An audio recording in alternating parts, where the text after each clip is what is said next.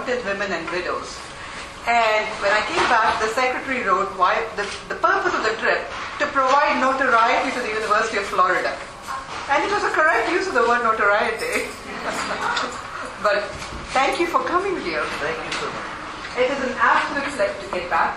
A pleasure to have Dr. Howard Resnick today with us to give a talk. It was arranged in the very last minute, and I really appreciate this great turnout. It's just marvelous. Um, Dr. Resnick got his PhD. He has many, many avatars himself. and in one of his avatars, the academic avatar, he received his PhD in Sanskrit and Indian studies under no less than Michael Witzel, right, in Harvard University. We've had the privilege of having Dr. Resnick teach here at the University of Florida um, for a whole year, a year and a half back. Right. Right. And, uh, and just about a year back, right? And his ratings, his student evaluations just went through the roof at that point. People like the way in which he has a blend of both academia and education along with a form of storytelling, if you will, or narration in the classical Indian way in which such that when you teach something, it doesn't seem like teaching at all. It seems like you're being entertained, you see you on you understand it, you enjoy it, and oh by the way, I learned so much. And that's a unique gift. So we were so happy that he was passing through and in the middle of a very busy schedule, he was able to be here to give this talk. Unfortunately for me, it was a clash of dharma, so to speak, because uh, my husband, who's running a conference, had chosen today to entertain 28 people, and I have 28 people waiting for me at dinner, already assembled. And I came here to introduce Dr. Resnick, but I have to go back fulfill that part of my dharma right now. And I really apologize for, No, no, for we're, we're very grateful that you took the trouble.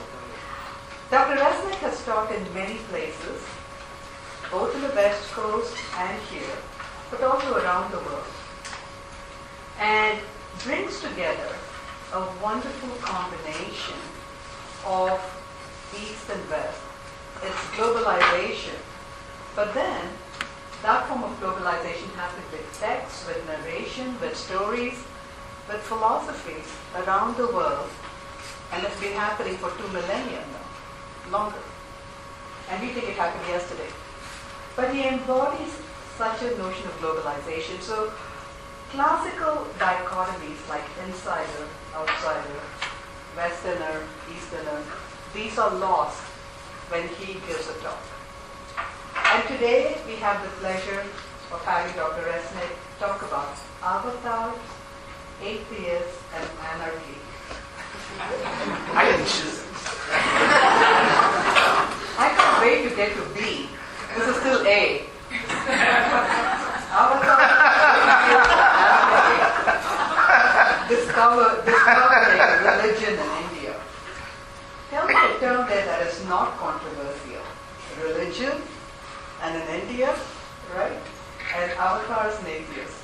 So thank you so much for being here. And once again, my apologies. No, I really apologize for not paying. No, it, it was very kind I hope to watch the whole show slowly, in slow motion.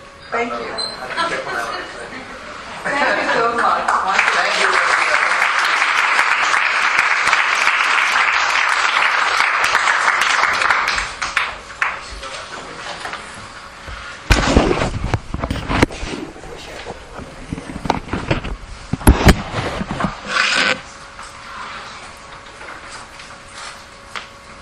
That was that introduction. Uh, oh my God, what am I doing? So, I I didn't choose this topic, by the way. It was uh, it was chosen for me by a very dear associate, and uh, so avatars, atheists, and anarchy, right?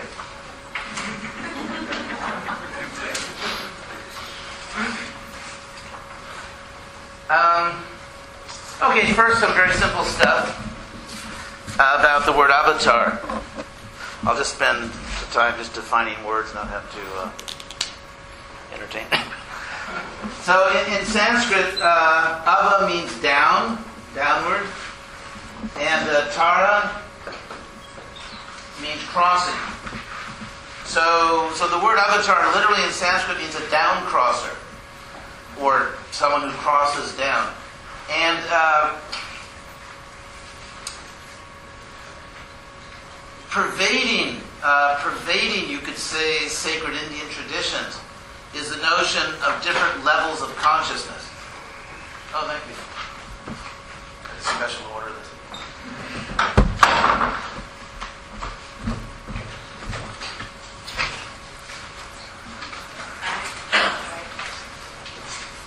So, I mean, practically any spiritual tradition or religious tradition that is exhorting, exhorting people or trying to persuade people that where you are now is not okay. You've got to where you've got to go to this other place, right? Because come on. Oh, I'm sorry. That's gotta-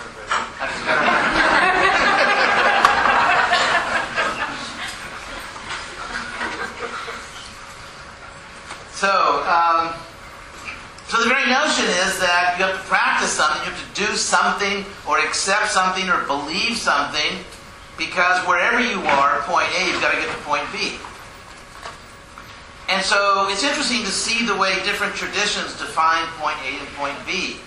For example, uh, some traditions would characterize where you are now and where you need to go in entirely moral terms, like you are now evil.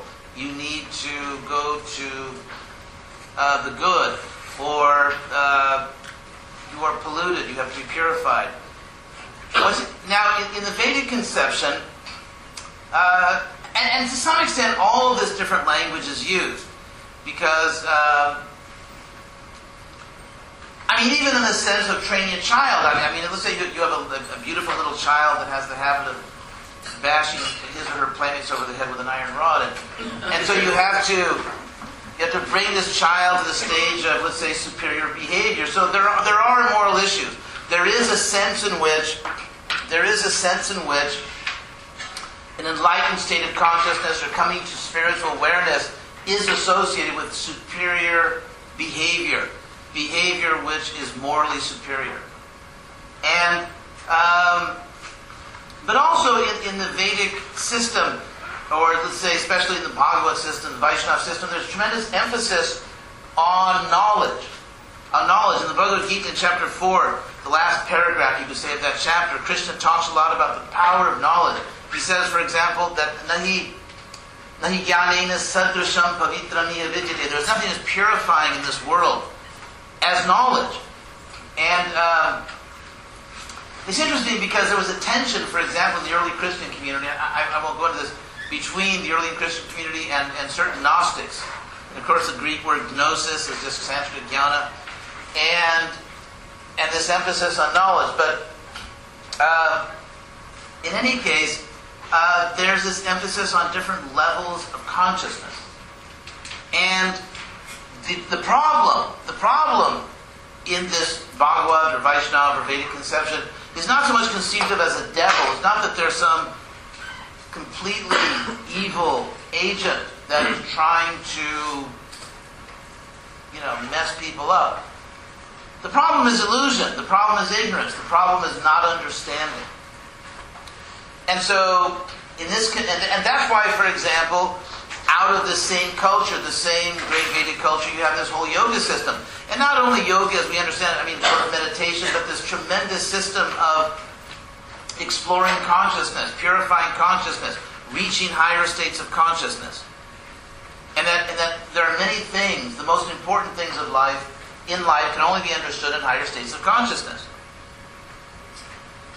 So that, for example, things that we consider very important, like let's say selfless love, or some form of spiritual enlightenment, bless you, or um, you know, compassion, knowledge, uh, deep understanding, and, and, so on. Let's say in the life of a slug, I, I mean the slug that takes about 45 minutes to get across your sidewalk. It's, um, I mean, we can see the difference state, things that we value very much. A higher state of, of, of, of, of ethics and, or, or a higher state of consciousness, these things are generally not available in lower states of consciousness. So, the concept of avatar, because you have these different levels of existence, the idea is that people in higher states of consciousness and, and people in higher states of consciousness are given the prerogative or the privilege of living in higher realms because different realms correspond to different levels of consciousness. And so when people in a higher state of consciousness from a higher realm come down here to try to help us, uh, it's called the avatar, the one who crosses down. And you have this exact same concept which was taken up very enthusiastically in Mahayana Buddhism in the form of the Bodhisattva.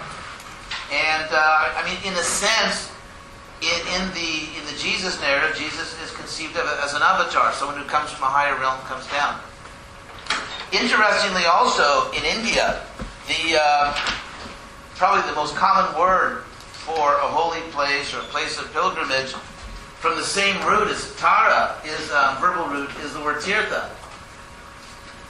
And so the idea is that a, an avatar crosses down into this material realm does things in this world, lives a life in this world, or performs certain events. Sometimes they're just like very brief appearances in, in, certain circumstances, but somehow comes to this world, and so the places associated with the activities of the avatar become tirthas. The avatar crosses down and somehow imbues or infuses that place with sacrality or, or with with that somehow that spiritual energy and so if you go to that place, you can cross back up. In a sense, the avatar coming down from a higher realm opens up a channel. And if you access, if you go to those places, you can access that channel and go back up to the higher realm from which the avatar came. So that's, that's the meaning of the word tirtha, actually. And um, we also find this in Plato, the idea that someone comes out of the cave, sees the light, and then compassionately, sort of like the Platonic bodhisattva, you know, goes back into the cave and tries to help other people to come to the light.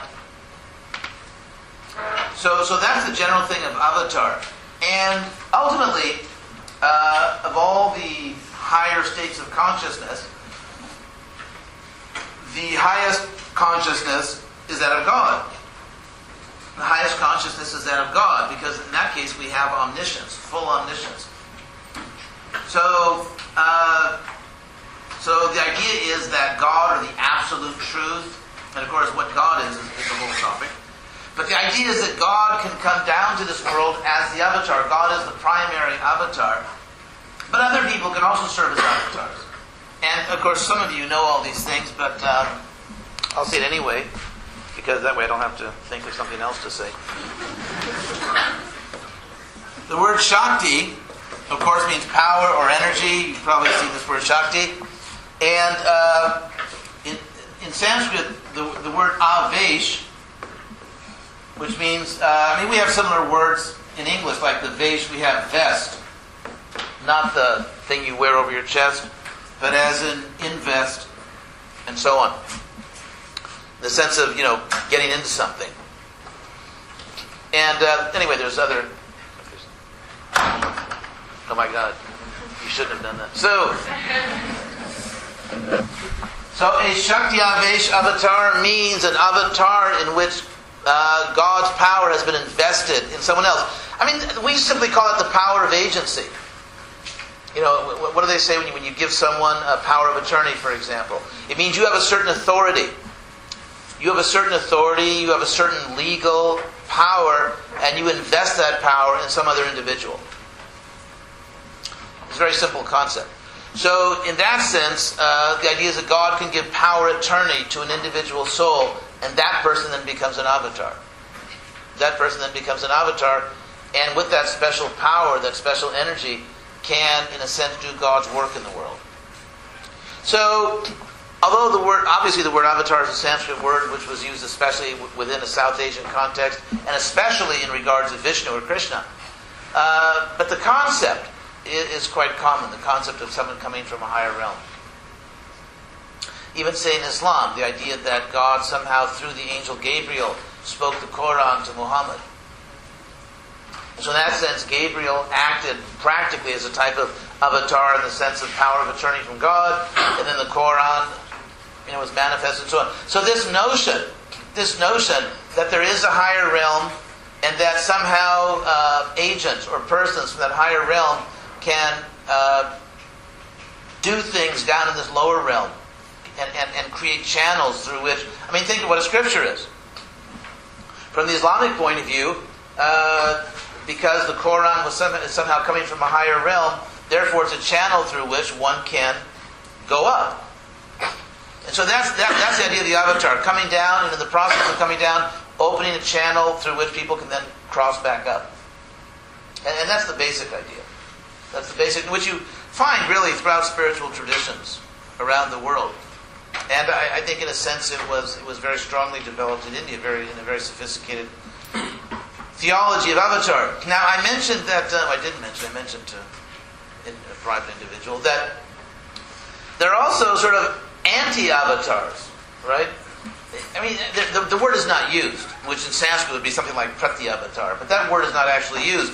But in the Mahabharata, for example, in, in, in the first book, the Adi Parva of the Mahabharata, uh, there is a section called the uh, Angsavatarana Parva, the section which describes the descent, the avatarana, which is just another cognate word, avatarana, the descent of different angshas or different individuals who represented the power of or the agency of different powerful beings, some of them good, some of them evil.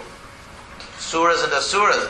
So, so in that sense, uh, although it's not used this way generally theologically, but still the language is there in the ancient texts that, let's say, someone could represent uh, the force of evil in the world.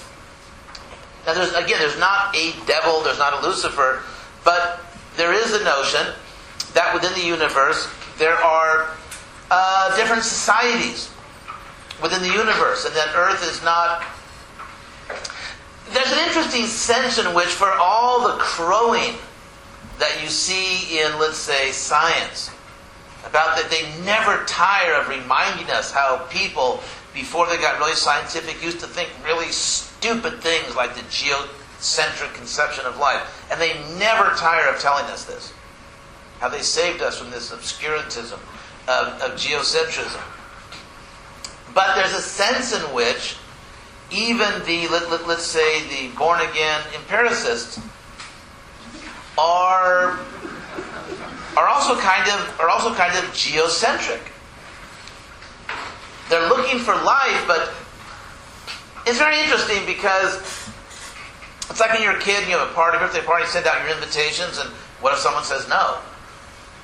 So, in a sense, all these space explorations, like looking for life in other places or the conditions that would support life, it's like, you know, sending out an invitation to the little party we're having, calling, you know, the little party we have here called Destroy the Earth. And,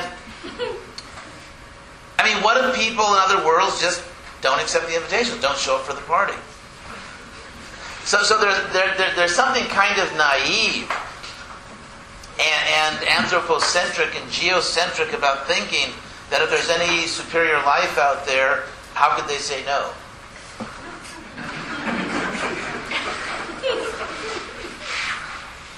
So the picture we get, the picture we get in, in this literature, Sanskrit literature, is in a sense one of a what I call a cosmic village. We have the notion of a global village on Earth, but the, all this epic literature and different, like the, the Itihasa Purana literature, it really uh, describes a cosmic village. There is, and by village, of course, it's a sociological term meaning uh, a, a, group of people at a certain level of intimacy that know each other, and you know, community.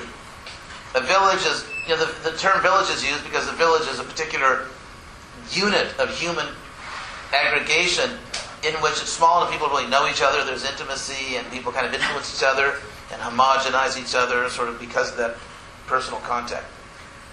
That's why people who are like really different in some way or another, that you know, they kind of move out of their little towns and go to big cities where they can kind of get away and be themselves. And so uh, the idea there's really sort of a cosmic village, a cosmic village, and um, and there's life all over the universe, and there's many different kinds of technology. It's not all the kind of Earth technology we have. It, it's a much bigger picture of the universe. It's much more cosmopolitan. It's much more cosmopolitan in the sense that it, it's not anthropocentric and geocentric, because there are many ways in which even modern science is still extremely geocentric and anthropocentric in the assumptions they make about the uniformity of conditions throughout the universe, which is really an extremely naive assumption. Anyway, uh, moving right along, there, there are other people to bash. Um, right? We are generous in our aggression. So,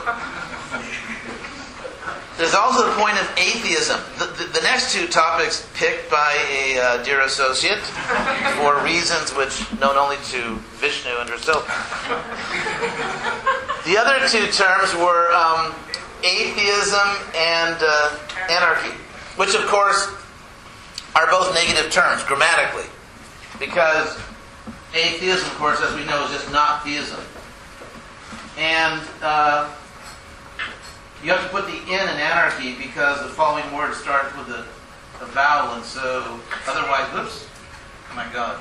I take my name. Um, I know, I know. It's just a Y, right? Because if you say anarchy, it just, so they say put an N. Same thing to do in Sanskrit, by the way.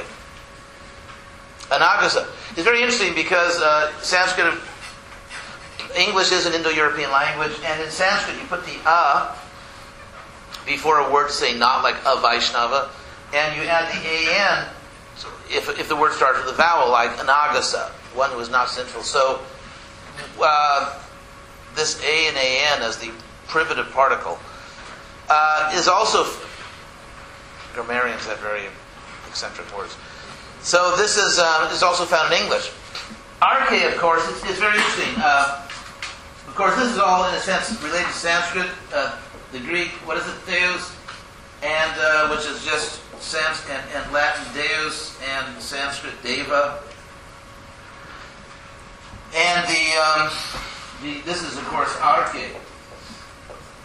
The Greek word arche, which means a governing principle, a ruling or governing principle, or ruler or governor, just like monarchy. Mono means one, so monarchy means one ruler. And oligarchy means a group of rulers, and, and anarchy means no ruler, no governing principle. So, in a sense, well, not in a sense, I mean, just period. These two words are denials. These are denials. These two words both say that something is not the case. That something is not the case. That, that God is not the case, or a governing principle is not the case. And uh, what do we do with the atheism? because I mean, I, I, I don't want to get into that old game where you know proofs for the existence of God, proofs that there is no God, and because it's it's just been done so much, it's really like a rerun at this point. And you know, it's it's sort of like I remember when I was a kid. You know, I, I kid I grew up in L.A. And they would have the local TV stations that were very low budget, and all they could afford was reruns, and they played the same reruns over and over again. So, like that one, Invaders from Mars, I saw about 7,392 times. Anyway, so this whole issue of how's your health? So this whole issue of um, you know proving there's a God and not proving there's a God, it, it assumes certain things. I mean, if something is provable, if something is provable, that entails other things being the case about that object. And so, um, or I should say, provable on demand.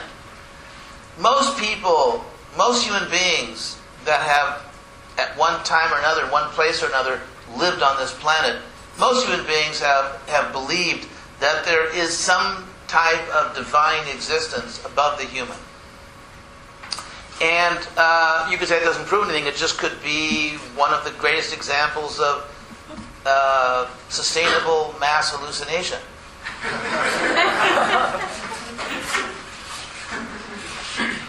and so I bring that up not to say that, not to say that um, it is a final proof of something, but there is a distinction actually made by a 20th century philosopher. Uh, was it Levinas? I can't remember, but it was. Um, anyway, a 20th century European philosopher, I forgot, I forgot his name, who made a distinction between proving to yourself and proving to others. And actually, there are things in life that you can prove to yourself, but you may not be able to prove to others for various reasons. We can think of different examples of that. And uh, the fact that most human beings that ever lived, the overwhelming majority of human beings that ever lived, did in fact believe in some type of divine existence above the human, uh, shows that most people are able to prove it to themselves. And so, therefore, the real question, the real issue here, is not just can it be proved, because, again, uh, the majority of people have more or less been satisfied that it was demonstrated to them.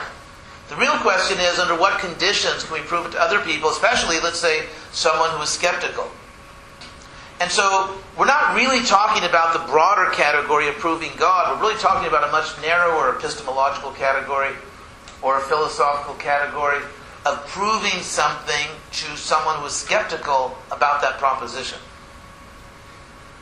And so it's really that sub or sub subset of proving that we're talking about, and we should clarify that. So, um,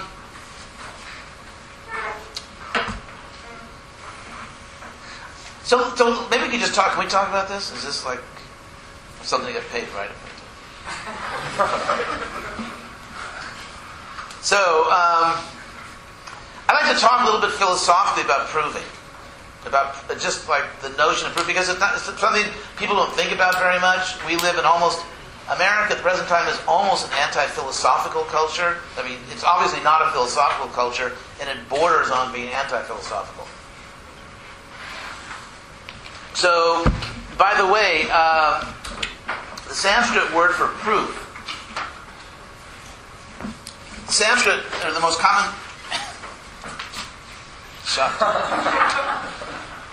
The most common Sanskrit word for proof is pramana.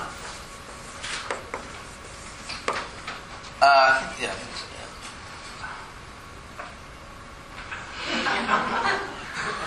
I'm having a crisis right now. Okay, so that's that's pramana.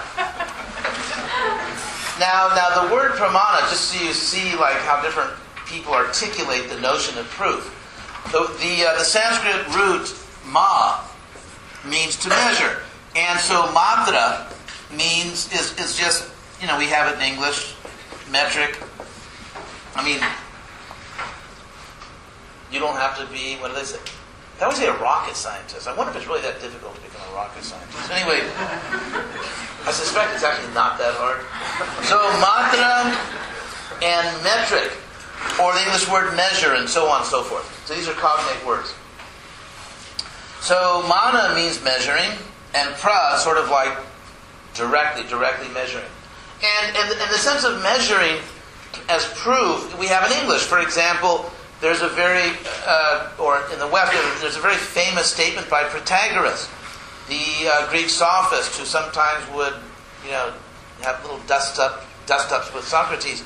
And uh, Protagoras said, you know, man is the measure of all things, of things that are that, that they are, things that are not that they are not. So you know, man is the measure of all things. So the idea of measuring, proving, is there in Sanskrit. And then there's another key concept, uh, another word that can be added, which is uh, a, a, term, by the way, used by Chaitanya Mahaprabhu, as you see in the text, uh, Chaitanya Charitamrita.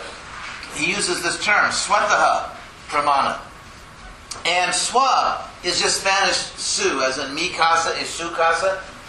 I mean, su just means yours or, or, or one's own. It's just a general possessive. And uh, yeah, I mean, we have it in everything like in, in Greek and Latin and sua.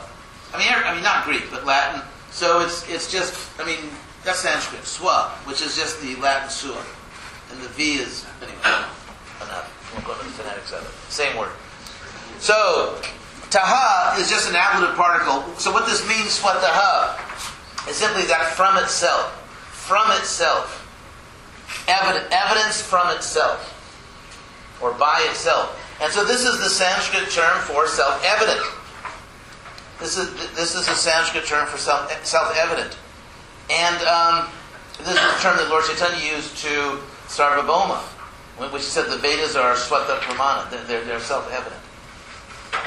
Now, uh, there is a famous philosopher who talked a lot about the notion of self-evidence, and that is, of course, Aristotle.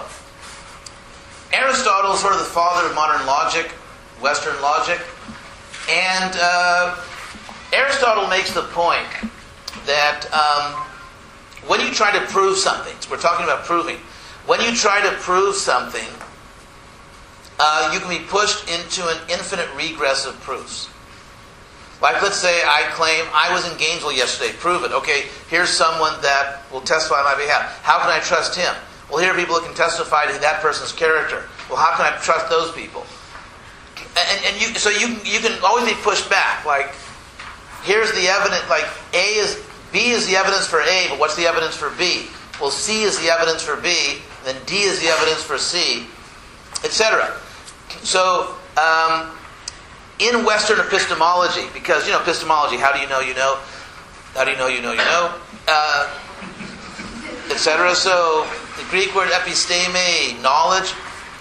So um, Aristotle made this point. Aristotle made the point that when you're trying to prove something, you can be pushed back one step.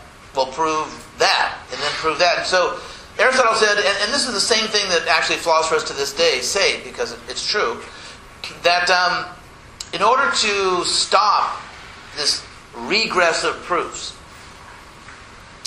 one of the most common ways to stop this is, is sometimes it's referred to as foundationalism in Western epistemology. It's the idea that you have to take a stand. Aristotle talks about an army that's being pushed back by the opposing army. And it keeps it, it, it's pushed back farther and pushed back farther. At a certain point, the only hope for that army is to take a stand. It has to take a stand somewhere. Otherwise, it's simply going to be utterly defeated, routed. So Aristotle says the way you take your stand is that you have to insist or argue or believe or somehow make the, you know, persuade reasonable people that there is a self-evident basis for what you're saying. That somehow there's a point which is self-evident. It proves itself and therefore you don't have to bring in anything extrinsic to it to prove it. So the regress stops. The regress stops there because something proves itself, and that's the end of it. And so if you don't get that self-evident point, you're just not in the ball game. You just missed it. So to give a very good example of a self-evident starting point, uh, take empirical science. All of empirical science is more or less based on the belief, based on the belief that there's actually a, a material world. After all, for all, I mean, what if it was the case that you were actually the only living thing? Well, not maybe the only living thing, and, and you're just like imagining everything else. You're imagining other people, you're imagining a world, you're just like a little brain in a bottle somewhere. And you're just dreaming that there's a, there's a world. It's a pretty horrific thing, and don't take this too seriously because it could lead to uh, the need for medication. But it does, it does. So, so basically, scientists that study the world say, look, there's a real world out there. And I've made this point many times, but I'll go over it again. Uh, if someone says, look, this is a real bottle of water, this, this is a real bottle of water, and therefore there's a real world, that's circular reasoning. Because only if there's a real world is this a real bottle of water. So circular reasoning means, if I can diagram it, I hope I can diagram it. I've never done this before, but I'm just going to. Um, I'll put it up here. Then I'll start erasing things. Um, let, us say I'm trying to prove something here, real world. This is what I'm trying to prove, that there's a real world. I'm trying to prove that. So it's not proved yet. And let's say someone disputes it. Someone says, no, there's not a real world out there. It's all in our heads. So I'm trying to prove this. And so I give as my premise, this is my conclusion, that there is a real world. And I give as my premise, evidence that there's a real world is here's something which is real. Let's say, real bottle. And that's my premise. But of course, only if there's a real world is this a real bottle. If we are just imagining the world, this is just one detail of the dream. And so, therefore, in order to prove this, in a sense, I'm trying to prove something by giving itself, so it's, it's just going around in circles. It's just going around in circles because I'm giving the, the very thing I'm trying to prove, I'm giving as evidence of what I'm trying to prove. So I'm just going around, this is called begging the question, or circular reasoning. And so you can't do empirical science, or for that matter, you know, function sanely in the world, unless you just assume that. And if you think about it, if you if you look within yourself and say, why do I believe there's a real world out there? For example, let's say you go to a movie and you see a movie about a real world, and somehow or other, even though you get into the movie, you suspend your disbelief, you suspend your disbelief, you know that it's just a movie. Even though let's say that, let's say the visual technology is so advanced that it really looks just like, like in that Avatar movie.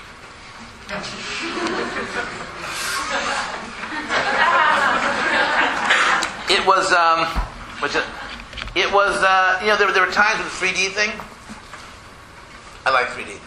It's, um, and not even just the big dramatic scenes of super luscious Pandora, but just even like in scenes where like people were in a room talking to each other, it's like they were really there.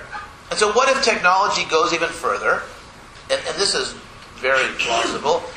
So that, um, just like for example, with digital music, they now come to the point where they can produce digital music that that even trained musicians, you know, they can't figure out whether in the next room they're real musicians or trained musicians. But at least at this point, we know it's just a movie. What if you have a dream?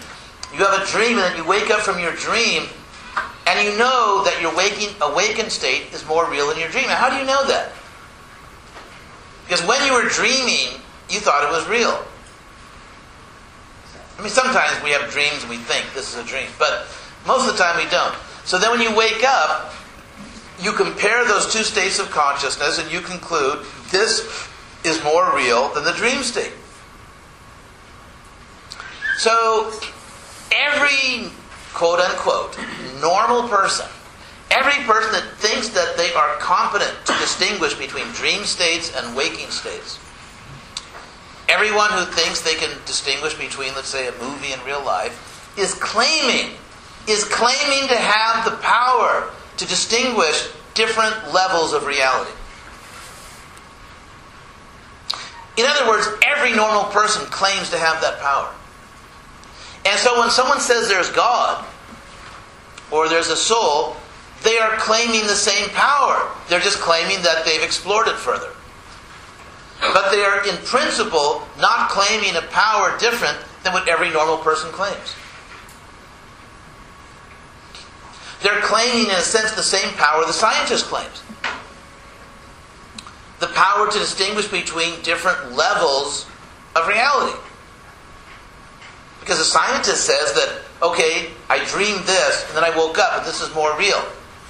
Or that, for example, maybe I, I uh, you know, a scientist may say, like, I took a drug, or I, I was drunk, and, and I saw things that weren't there, but now I know that I'm, now that I'm sober, I know this is more real. So everyone is claiming this power. But if you claim a little more of the power, if you say that I've actually taken the time, due diligence, I've actually taken the time and done the work to develop my consciousness or to investigate God, and therefore this very same power has yielded superior results, the materialist or the atheist will falsely claim that you are claiming a special new power that we don't claim. And so this is actually, I think, a very interesting philosophical point which actually warrants erasing some of these words so I can. The suspense is mounting here. Anyway, Krishna Krishna talks in the Bhagavad Gita in chapter 4, I think, about a Vartma. He, he, he used this word Vartma. Uh, the word Vartma means path. Mama Vartma, my path. And uh, he says, Mama Vartma Anuvartante. Uh, in Sanskrit, anu means to follow, and vartante means to proceed. So he says that everyone follows my path. It's a very interesting statement, which I'm going to explore a little bit philosophically.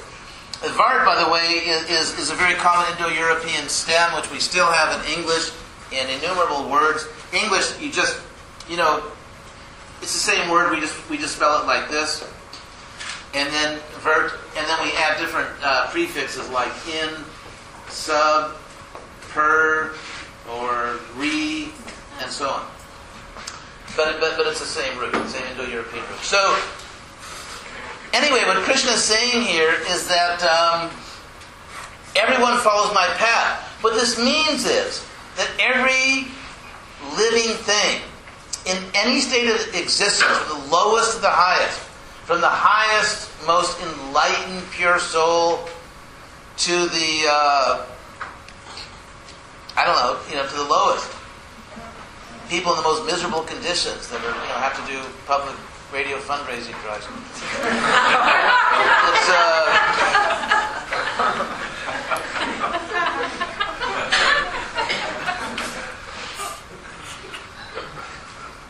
that would be a punishment, isn't it? What if your next life, you, you're, you know, you're trapped on a planet you have to hear 24-7 public radio fundraising drives? That would be enough to make anyone repent. So, so anyway, what's significant philosophically about this statement is that Krishna, speaking as God in this context, is claiming that actually there's one continu there, there's a continuum, that all existence is, is in a sense connected on a single path. And people simply stand at different points along this one path. And by saying this is my path, what Krishna is saying, and of course, this is a notion philosophically of an absolute truth as opposed to a mere notion of God. I mean, I mean, God, if you take in that sense as a supreme being, here we have not merely a supreme being, but an absolute being, which is a real, it's a, it's a different claim. It's, um, do I have time for this? Just very, very briefly, I, I won't go into this. It, it gets down to ontology. Uh, the notion that everything that exists somehow exists within God is part of God, so that matter is not evil. Matter is not evil, it's simply a different kind of divine energy, which obviously is much more promising for environmental consciousness. And uh, so, anyway, I'll get back to the main idea here. The idea is that. Um, every state of consciousness is a kind of God, is, is, a certain level of God consciousness. Now you could say evil. What about, let's say, a state of, the state of consciousness of someone whose pleasure it is to torture and kill innocent people? And so let's say that moral perversion or that uh, depravity uh, is itself obviously you could say not directly God consciousness, but but I mean I mean just just the sheer awareness itself, the sheer awareness that certain things exist, that certain powers exist. It's a very twisted, depraved consciousness, but somehow or other the awareness that, that things exist in the world is an awareness of God, although rather than honoring all existing things like other people, their bodies, and so on, their minds, and so on and so forth, there's a perverse and you could say wicked attempt to to uh, to cause harm to other creatures. So, so it, it's it's it's a very low amount of God consciousness, but still, the awareness that anything exists at all, the awareness that anything at all existed exists, is a level of God consciousness. Because existence itself ultimately is God. In the sense, I mean, this is gets into all kinds of sort of sophisticated ontological points. I won't go into perhaps at this point. Uh, points at this point, at this time. However, suffice it to say that um, I want to get back to the epistle. I apologize if this is getting kind of a uh, little technical and European. But I really wanted to focus more on the epistemology, like, like the, the philosophy of knowledge, and the idea that every normal person claims to have the power to distinguish reality from illusion, even when the objects are very similar and present themselves to us in, in almost identical ways. And so, uh, to claim that there's a greater object to God. One last point in this, and I want to get to anarchy. And that is that, um, and this may sound like a trick, this may sound like a philosophical trick, but I, but I think I'm, I think in earnest, there's, it really has some merit as a, as a, as an argument. And, and, it's not merely a philosophical trick, and that is, I think the greatest defect with atheism, or one of the greatest defects of it, uh, it has a few defects. I think one defect, I'm not going to get into like proofs of the existence of God, because that's already been done. I mean, and and and and, and I also I said like I'll get to the point of like is the nature of God such that that you would expect God to be something which can be deterministically proven to a skeptic, unwilling skeptic, and I would say that I, I think not, because of the very nature of God. But in any case. Uh, if there is no God, you could never really be sure of that. Because if there is no God, it means no one is omniscient. Because, I mean, if you say this person's omniscient but isn't God, it's like, really? Then it gets fuzzy. So, so I think the, the general atheistic position is that no one is omniscient. If no one is omniscient, that means no one knows everything. And so one of the things that we may not know could be God.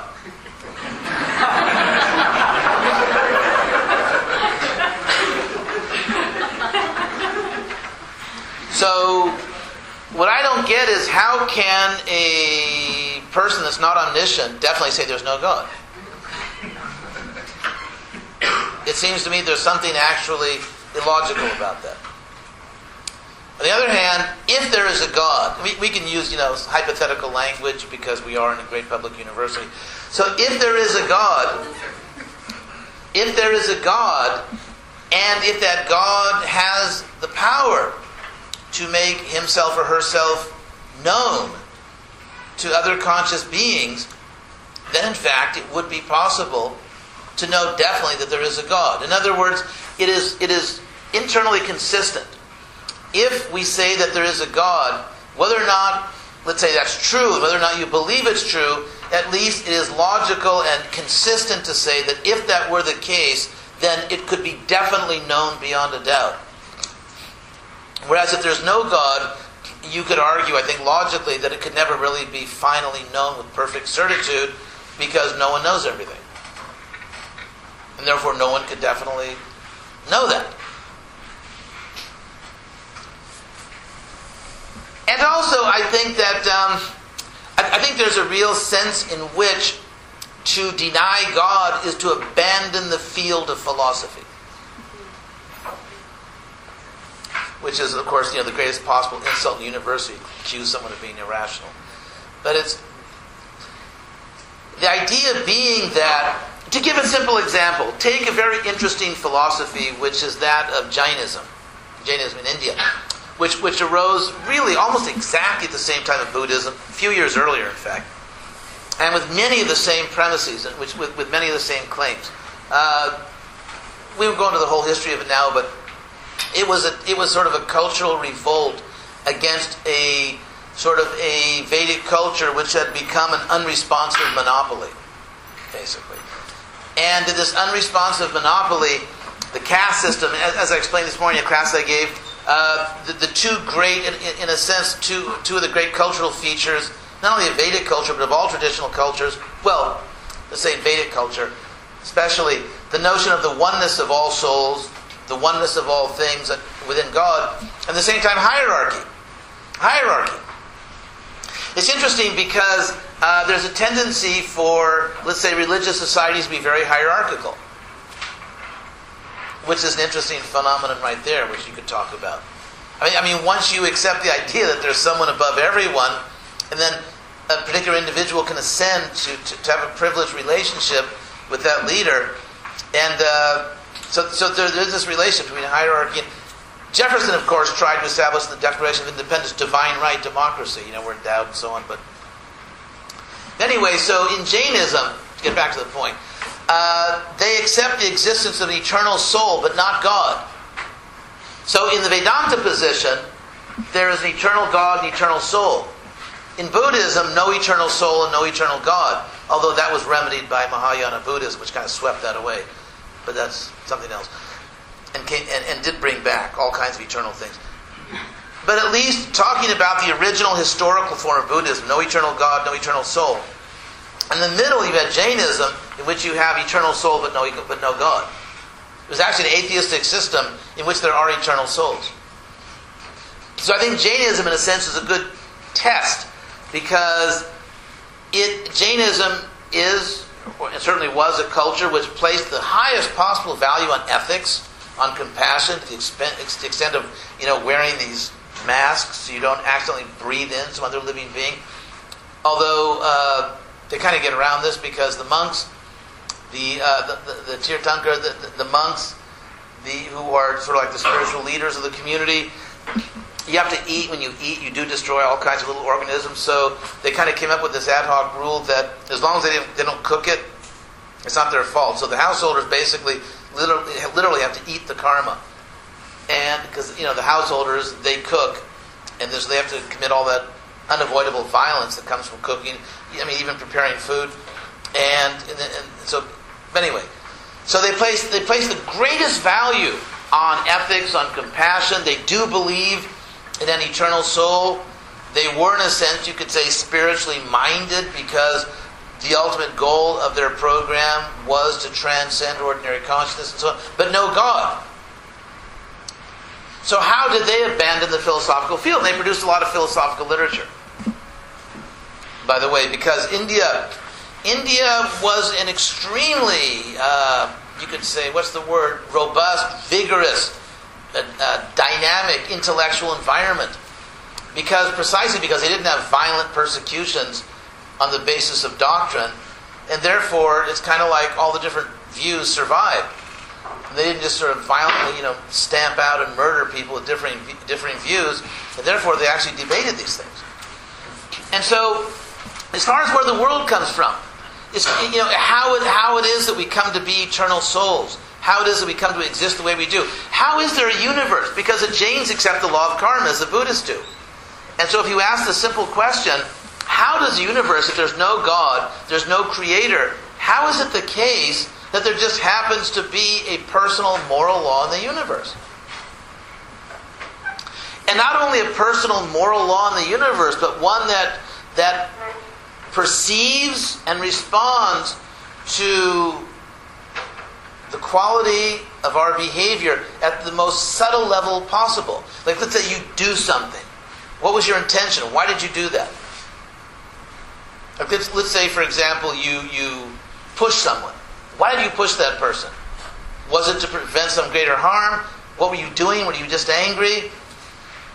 What was your consciousness? Even if there was a need to push that person, were you envious of that person? Did you take any pleasure in it? Or, in other words, did you, were you somehow glad you got the opportunity to push someone in the name of the law?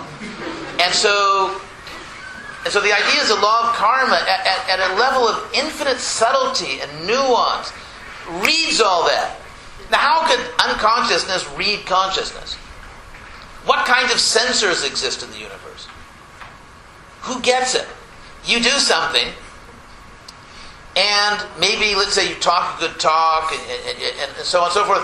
And yet, no matter what you say you're doing, no matter what you say your intention is, somehow, deep, deep within, perhaps un, unperceived by you yourself. Because often people don't really grasp their own intentions. People think, no, I did it for the right reasons, but maybe under scrutiny or psychoanalysis or later in life when you're more mature, you look back and think, yeah, I was kind of a jerk. And I really was proud, isn't it? I mean, we all had experience. That, that, that as you get older and more mature, hopefully, and, and not merely older, that you look back, you look back and you realize that, you know, I was naive about my own motives and intentions, and now I understand myself better.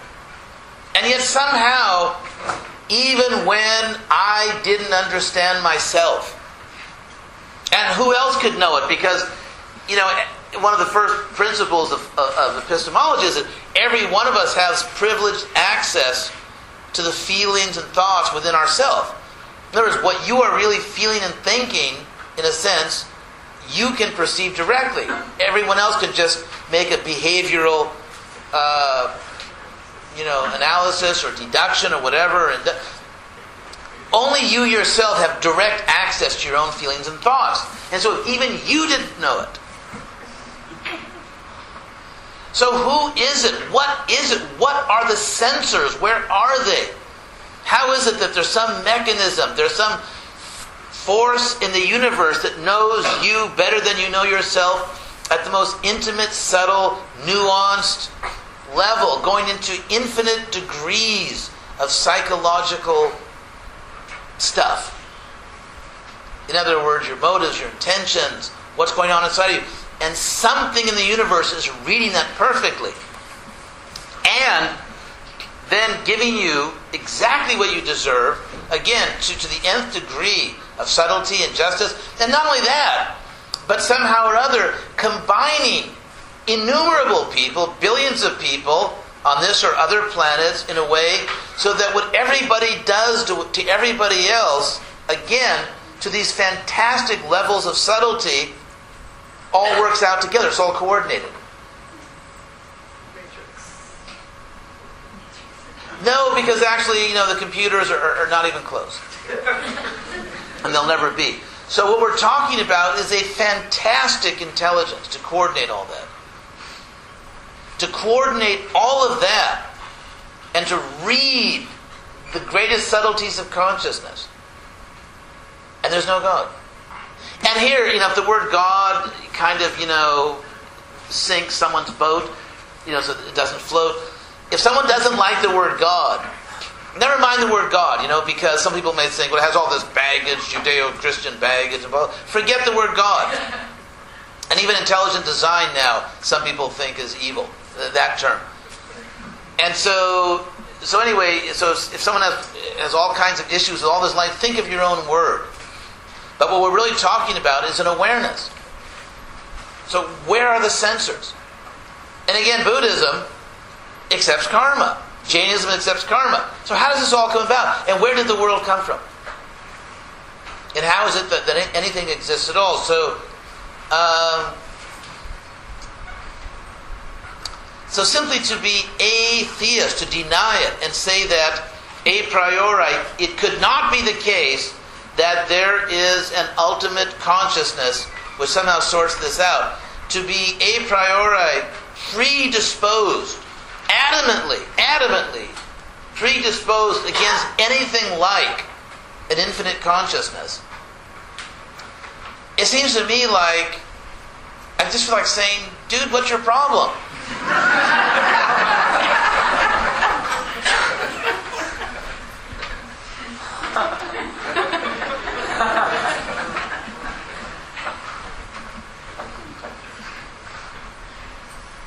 After all, the, the I mean, I mean, in a sense, rationality, philosophy, science, the whole point is, as the Greeks understood in their kind of their obsession with categories and particulars of categories, is that ultimately um, the, re- the, the reasoning mind wants to find uh, unity and simplicity. For example, imagine, let's say you'd seen 73 different horses in your life, you didn't have the category horse. You just didn't have it in your head. You just thought those were just 73 completely separate experiences. and you didn't notice, well, they all have manes and tails and four legs. You just didn't have the category. But when you have the category horse, suddenly you've got a concept which governs every horse in the world. And then you can find that horse is in a larger category. It's mammal. And when you got and, and then mammal, of course, you could say is is is living thing.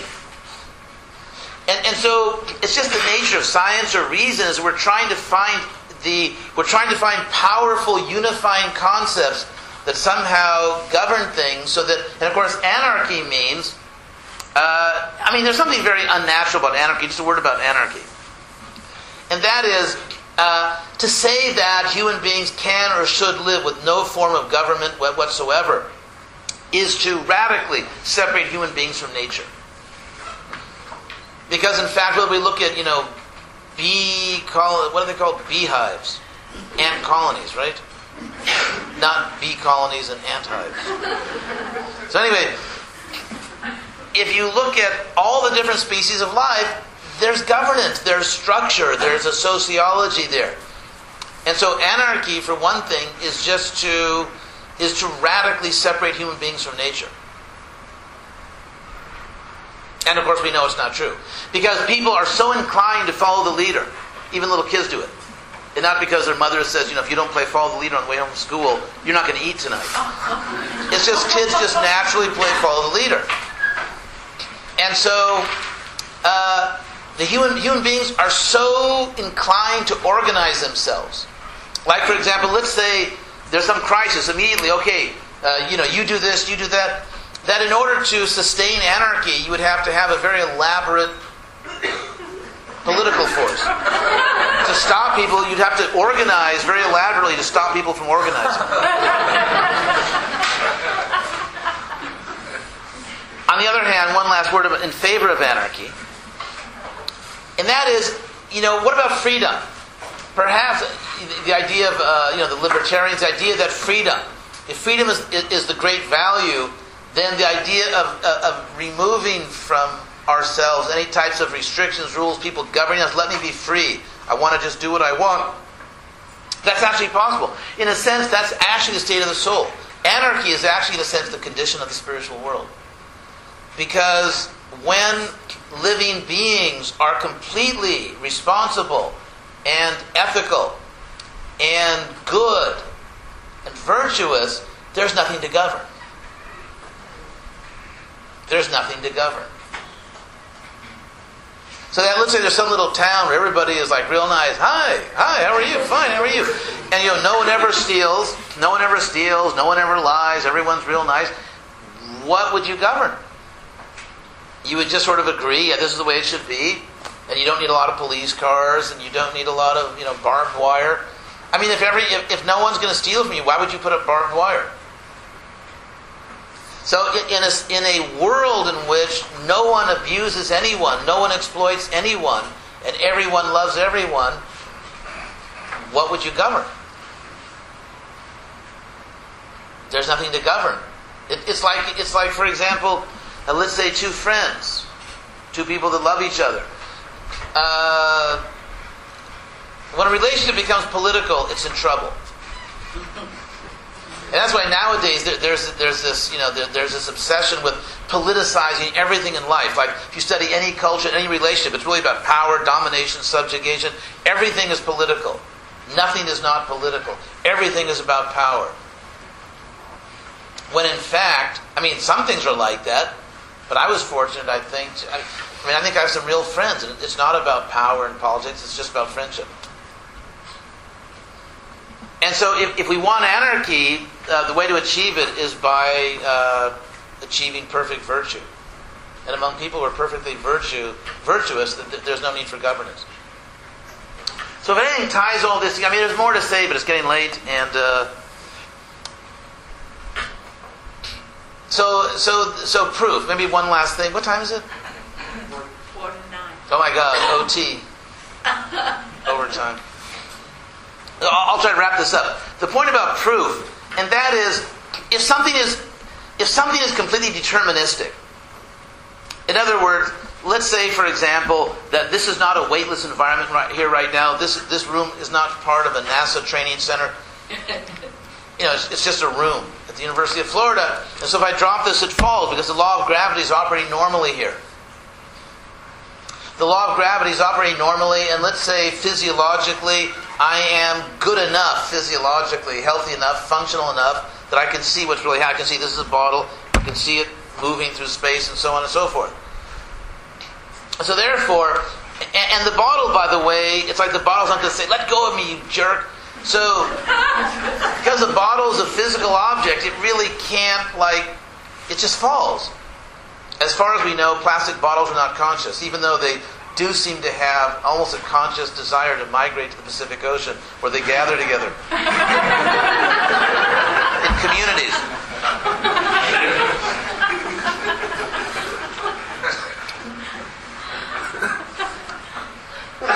So when, when you have a situation where you have certain, let's say, just say laws of nature and certain objects which are under those laws of nature, things must act in a certain way. And therefore, you can study them, you can control them. You can perform controlled experiments, you can prove this or prove that. But when you come, and the reason sociology and psychology aren't and never will be hard sciences is because people have free will. And that's why psych- some, some form of psychology academically retreat to like physiology and neurology because they're just they want so much to be a hard science. You know, they have a complex about that. But in any case, if you take and if you take God, the let's say the definition we're working with here of God, we're talking about an absolutely free entity.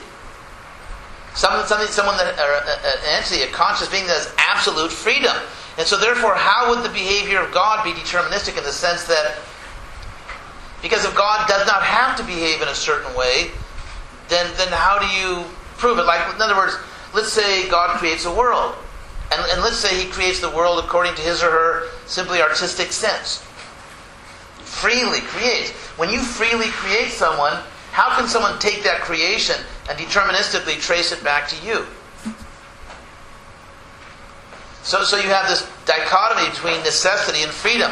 Things which are necessary are not free. Things which are free are not necessary. So if you do something freely, you didn't have to do it. And so if God is an absolutely free entity who acts freely, then God does not act necessarily, and therefore you can't identify a necessary causal chain, trace it back, so that if God created the world, you should be able to look at the world and prove that exactly what God is. Did you follow? And also, it's, um, I mean, who wants to be proved? It's like,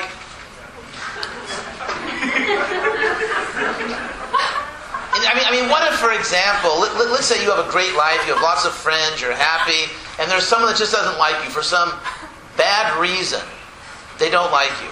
And so I come to you and say, prove to that person how good you are. Let's, you know, it's like, do you really want to do that? Let's say you don't need that person for anything. That person is not like the district attorney or your boss or someone you're attached to. It's just like the person, you don't need that person anyway. And I say, prove to that person. Let's go prove to that person. So, so according to this view, it's the nature of God that God uh, proves. God reciprocates, and we all reciprocate. So that if you if you were interested in God, then that will be reciprocated. But the idea that of an entity that should be proved to someone else, there's something very pretentious. If I let's say I walk into the physics department at the University of Florida, and I and I say to the physicist, "You've got this theory, whatever, prove it to me." I don't believe it. Do you know physics? No. Well, I mean, I took it in high school, but I was mostly, you know, talking to my friends. So, in other words, when, when you say prove something to me, you are claiming to be expert in that field. You are proving, right? That's why scholars publish things in refereed journals, because ordinary people aren't qualified to evaluate their claims. So, are you, when you say prove something to me, whenever one, a person says prove this to me, you are claiming to be expert in this. So if you say, prove God to me, what you are saying is, I am qualified, I am ready, I have sufficient consciousness, I have, you know, almost like this cosmic consciousness where if there's a God, I'm the guy that can evaluate it. You know, I can edit the referee journal on God. and is that the case? Is that really who you are? So the claim, so whenever someone says, prove it to me, that they are really making all kinds of claims about themselves. And the question is, are, are, are they ready for that? So again, proving to yourself, proving to others. There are a million things I could say, but uh, maybe we'll just stop here for now. Any questions? If not, yeah, ask at your own risk because you may, you know, set me off again. Yes. You said Vedanta self-evident. So can you just explain that? Yes, like the sun, for example. In the darkness, if you wanted to prove, like, let, us say there's a dark room and you say, is my hat really in that room? Then you have to bring some light. But the sun, how can you bring light to the sun? They say you can't hold a candle to the sun. If the sun is in the sky, there's no other light you can bring to the sun to demonstrate the sun. The sun reveals itself. And all kinds of sages have used the sun. Plato talks about the sun, and Krishna talks about the sun, and so on. So, something reveals itself. For example, empirical scientists would claim that the existence of a real physical world outside of our minds proves itself to us by the way it presents itself to consciousness.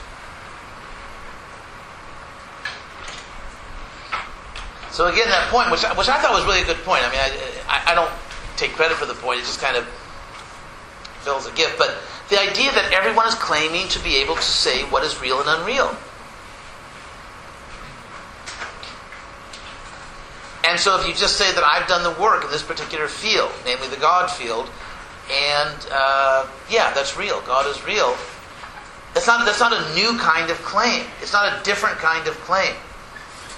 It's the same claim of being able to see what's real and not real extended to another entity which you have focused on.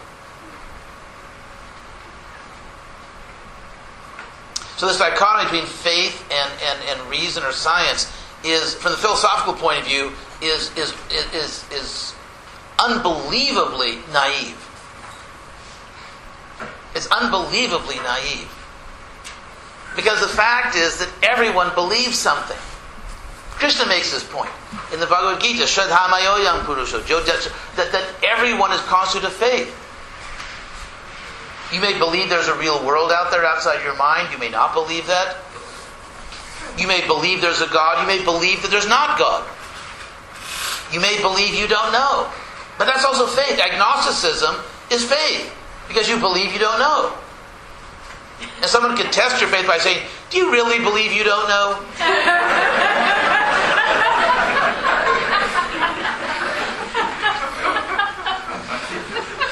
so, theism, agnosticism, atheism, they're just different kinds of faith. The idea that there's kind of like the, you know, sort of intellectually buff agnostic type who, you know, doesn't traffic in faith.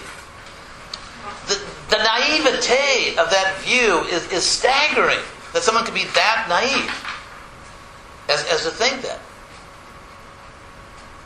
So faith is a constant. The variable is the object of your faith.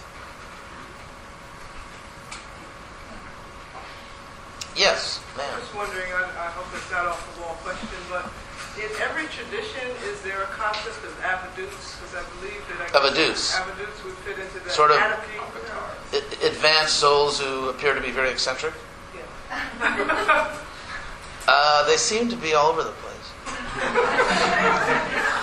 you know, the idea that someone has become so conscious that they just can't relate to this world and, and they're responding in their behavior to their own experience of a higher reality. Therefore, that behavior appears to be strange to people who are not perceiving that reality. So, and, and then, of course, a lot of people in the Bhagavad Gita, Krishna says, even if you are enlightened, you know, try to behave sort of normally so you don't make a, a scene everywhere you go.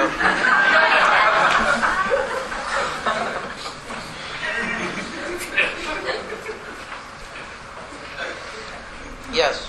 Um, the answer to this might be self-evident, I guess, but my question is, could it be possible to transcend rationalism from within what Western European rationalism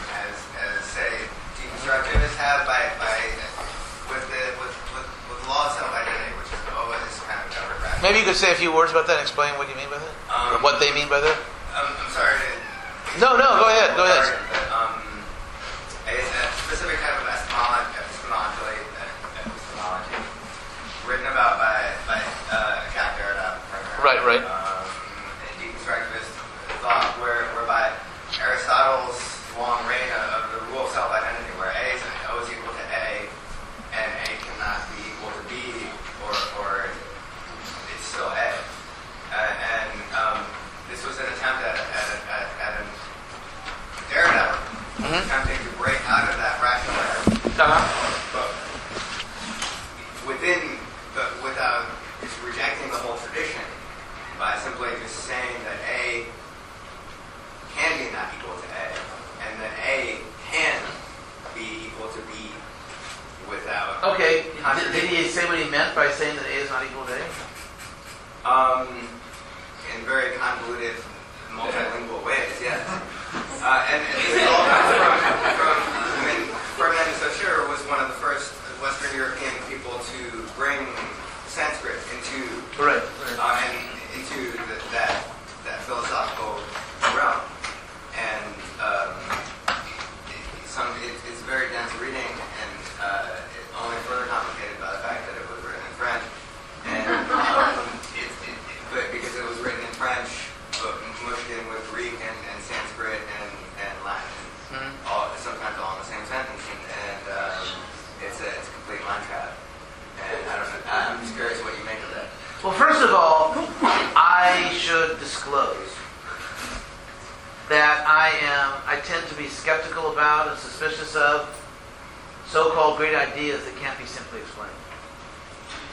And, and I tend to think that, because when you get very technical, you, you can show anything. If you, if you look at all the great issues, let's say the history of philosophy, you can find technical arguments on all sides. And so I, I think when, when your only way of demonstrating something is very technical, convoluted, I think it's probably not true. And, and so, uh, as far as deconstruction, that's a very interesting topic. You raised very interesting points. I don't think, but, but far, Just because you you seem to be uh, speaking of Western European rationalism as as a as a sort of trap, and Well, only in that sense. Look at people who have tried to escape the trap. Well, only only in the sense of uh, when it becomes imperialistic. In other words, let's say you live in a house, and someone else lives in their house, and your neighbors. So you now, if you decide that you want both houses, you're going to throw the person out of their own house, then it's a problem.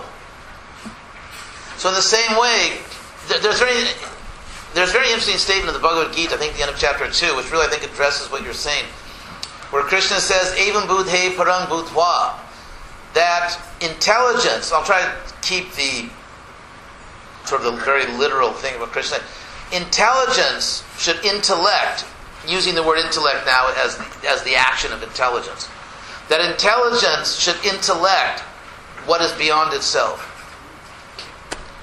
Evam budhe parang. That's what Krishna says literally. So, reason. For example, I knew that there was a lecture tonight at 7.30 and I thought I should arrive on time and not, you know, cause people trouble.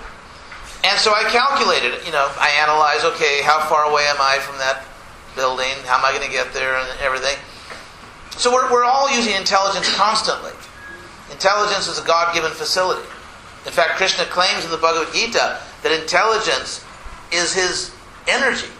That, that, that, that it's one of the things he creates in the world is intelligence.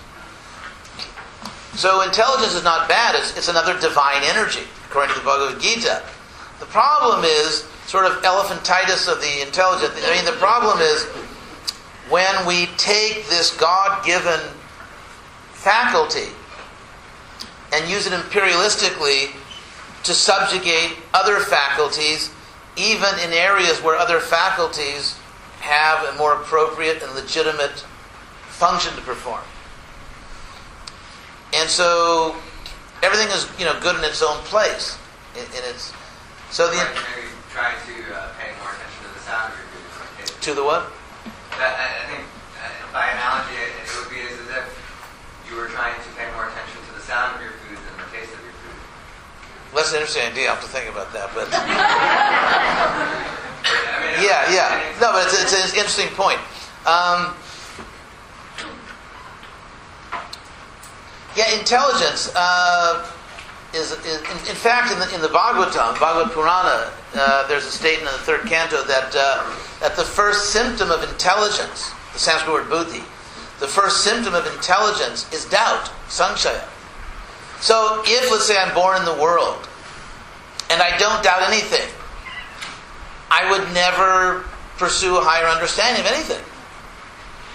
In a sense, it's doubting lower states of reality which leads us to pursue higher states. It's doubt, let's say, doubting uh, certain states of consciousness in which people are biased against certain things, or people, let's say, in ignorant ways reject other people. And so doubt is a sign of intelligence. We doubt something and then we try to find something higher. But the doubt has to be reasonable. The doubt has to be reasonable. And our society is actually biased in favor of skepticism. So that in an academic environment, I always make this point, in an academic environment, or so-called, you know, wannabe intellectual environment, doubting, especially doubting spiritual things, is intellectually respectable even without good reasons. Whereas believing spiritual things is not entirely respectable even with reasons. And so there is this phobia about blind faith, but there's no phobia about blind doubt. And as we know, to believe what is not true or doubt what is true can be equally pernicious. If I don't believe what is true, that can be a huge problem. So we have the common term blind faith, but not blind doubt. And that simply reviewed that, that, that simply demonstrates the tilt of our culture. We live in an age in which skepticism among quote unquote intellectuals skepticism is a privileged position. It's like a subsidized position. It's, it's you know, it's kind of like you understand the point. So reason and even doubting can all be valuable gifts, but they have to be used appropriately. A knife in the hands of a surgeon can save lives. A knife in the hand of a you know a criminal can take lives. So that that tendency to cut things in the hands of an irresponsible person, a person sort of in a knee-jerk way, uh, just sort of almost like compulsively doubts everything because it's considered to be intellectual or sexy or, or whatever it is. Uh, yeah, so there, there's a tremendous amount of irrational doubting going on precisely because in so-called intellectual circles there's no rigor which is imposed upon doubting, only upon believing in relation to spiritual things. Uh, can I add something to that? By the way, I'm Yeah. buying a, a copy of uh, Derrida and Indian Philosophy, Oh, um, which is uh, really? I- It's actually it's gonna it's gonna take uh, Derrida as your, your starting point. It's gonna assume you know Derrida's uh, uh, philosophical uh, teachings, and then kind of add on Indian philosophical uh, aspects to it. So if you are not versed in Derrida, but you are versed in Indian philosophy, probably not the first book you want to pick up. You probably want to know Derrida first. But in respect to your question, uh, uh, the author Harold Bloom actually says, yeah, there is a lot of overlap uh, between Derrida's perspective and specific aspects of Indian philosophy. What does he mean then by saying that does A? That part I don't even. I'm not real, real strongly versed in, in Derrida myself. Um, Is it a relativism? It is, is it saying that there is no objective meaning? No, no, he's not saying. Well, he's he's he's much more relativist than you know, kind of like Western Western uh, uh, analytic philosophical perspectives for sure. Um, but it's not complete relativism. Be hard pressed to find. Yeah, I gotta read more Derrida so I can. hard relativism. Um, but yeah, I, actually, he finds most of the, the overlap though lies within uh, Buddhist philosophical, uh, Buddhist phenomenology, for example, uh, than kind of classical Vedic philosophy. But Buddhist phenomenology has its roots in Vedic philosophical perspectives too. So, you Thank might you for to that. Yeah, thank you. Okay, sorry. No, no, no, that's- Spotlight. Valuable point. So, there's no other questions. Maybe we'll uh, we'll wrap it up here. It's a little late. Thank you all very much.